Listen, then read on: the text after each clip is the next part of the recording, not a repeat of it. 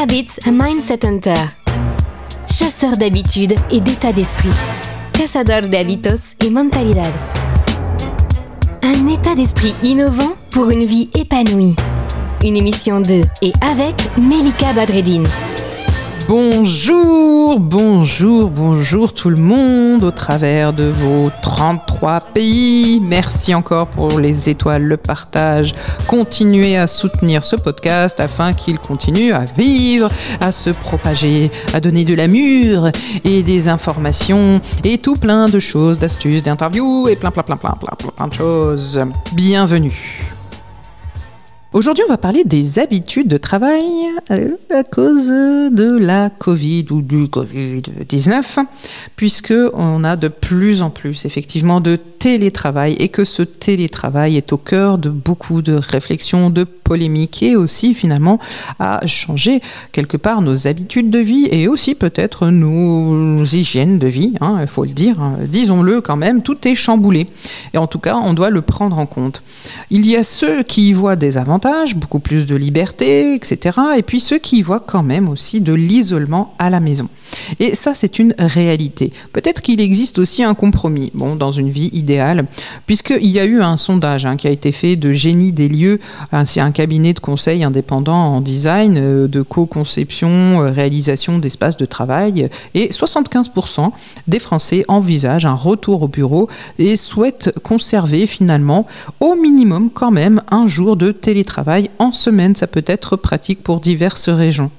Et dans le monde, finalement, euh, dans le monde du travail, on, on découvre hein, de nouvelles perspectives avec un fonctionnement qui va être plutôt hybride, qui va être dicté par cette crise quand même qu'il faut prendre en compte avec tous les variants, et cetera.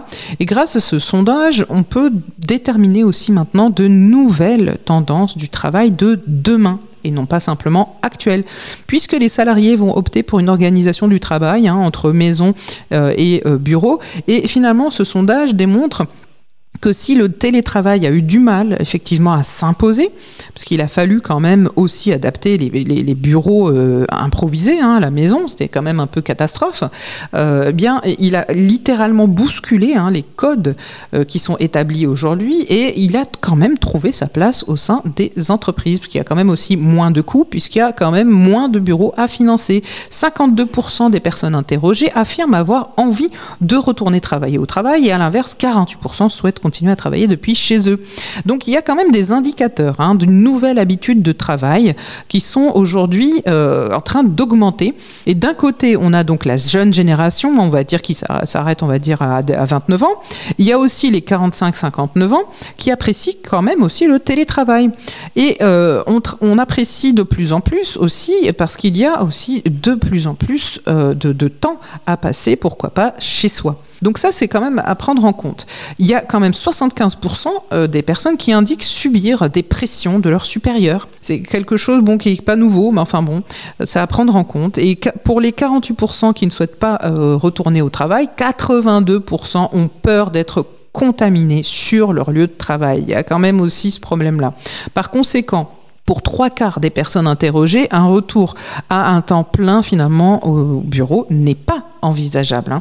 Donc il y a quand même soixante-quinze pour cent des salariés qui aimeraient au moins un, un retour au, t- au télétravail, jouir quand même de ces avantages-là, euh, puisqu'il y a quand même pas mal d'inconvénients à toute cette situation-là. Alors dès qu'on trouve un avantage, c'est quand même sympathique, hein, faut quand même le prendre en compte.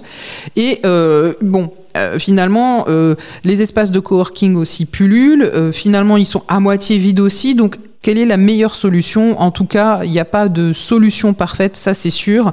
Mais finalement, euh, pourquoi pas de, du télétravail et pourquoi pas aussi pour ceux qui veulent retourner au bureau. Le bon plan de Melika. Le bon plan, eh bien, au cœur de Bordeaux, il y a un nouvel espace de coworking, c'est le Now Coworking, qui voit le jour et qui a besoin aussi euh, forcément euh, de fréquentation. Pourquoi pas un espace hybride, euh, puisque ça pourrait être un espace de travail nomade avec des salles de créativité aussi et des lieux de rencontre. Ça pourrait être intéressant aussi de développer ce genre d'initiative-là. Pourquoi pas un nouveau lieu de travail qui, lui, va justement être hybride. Cette émission est maintenant terminée et comme dit Melika, fuck bullshit, love. Retrouvez l'ensemble des podcasts de Melika sur toutes les bonnes plateformes de streaming. Infos, actu, formation, coaching, ouvrages sur melika badreddine point com.